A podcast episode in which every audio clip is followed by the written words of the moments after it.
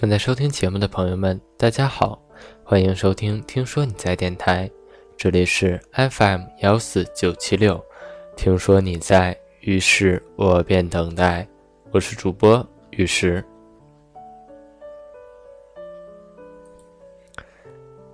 今天为大家分享的文章是一篇收录在龙应台《目送》这本书里的。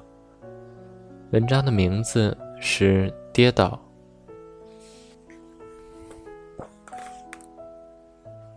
不久前，震动了整个香港的一则新闻是：一个不堪坎坷的母亲把十岁多一点的孩子手脚捆绑从高楼抛落，然后自己跳下。今天，台湾的新闻：一个国三的学生在学校的厕所里用一个塑胶袋套在自己的头上自杀了。读到这样的新闻，我总不忍去读细节，眼上报纸。走出门，灰蒙蒙的天下着细雨，已经连下了三天雨。早上醒来时，望向窗外，浓浓的雾紧紧锁住了整个城市。这个十五岁的孩子，人生的最后三天所看见的是一个灰蒙蒙、湿淋淋、寒气渗人的世界。这暗淡的三天之中，有没有人拥抱过他？有没有人抚摸过他的头发，对他说：“孩子，你真可爱。”有没有人跟他同走一段路回家？有没有人发简讯给他，约他周末去踢球？有没有人对他微笑过，重重地拍他肩膀说：“没关系啊，这算什么？”有没有人在 MSN 上跟他聊过天，开过玩笑？有没有人给他发过一则电邮说？嘿，你今天怎么了？在那三天中，有没有哪个人的名字被他写在日记本里？他曾一度动念想去和对方痛哭一场。有没有某一个电话号码被他输入手机？他曾经一度犹豫要不要拨那个电话去说一说自己的害怕。那天早上，十五岁的他决绝地出门之前。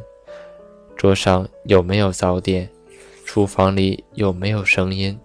从家门口到校门的一路上，有没有一句轻柔的话，一个温暖的眼神，使他留恋，使他动摇？我想说的是，在我们整个成长的过程里，谁教过我们怎样去面对痛苦、挫折、失败？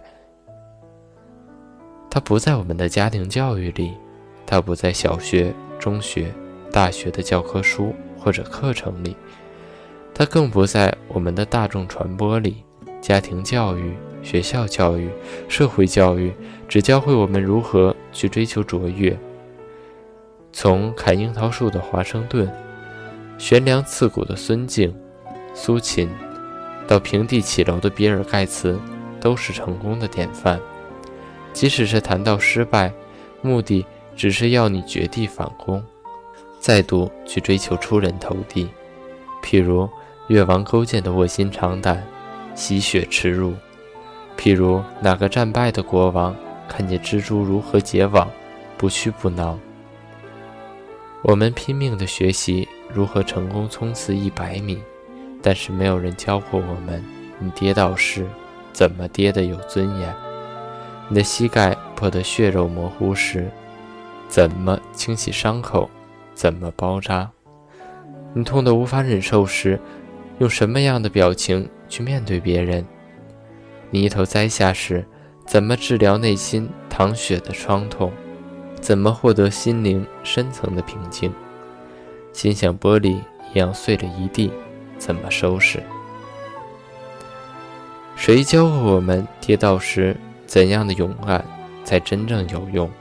怎样的智慧才能度过跌倒？怎样可以变成行远的力量？失败为什么往往是人生的修行？何以跌倒过的人更深刻、更真诚？我们没有学过。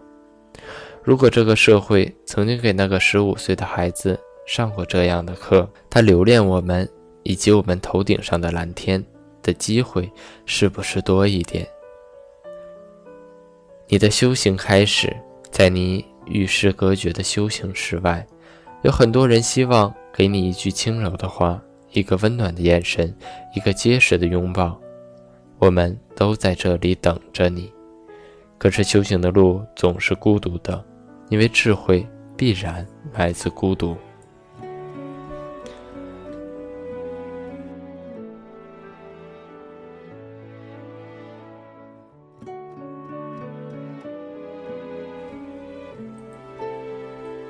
好了，今天的节目就到这里了，感谢您的收听，我是主播玉石。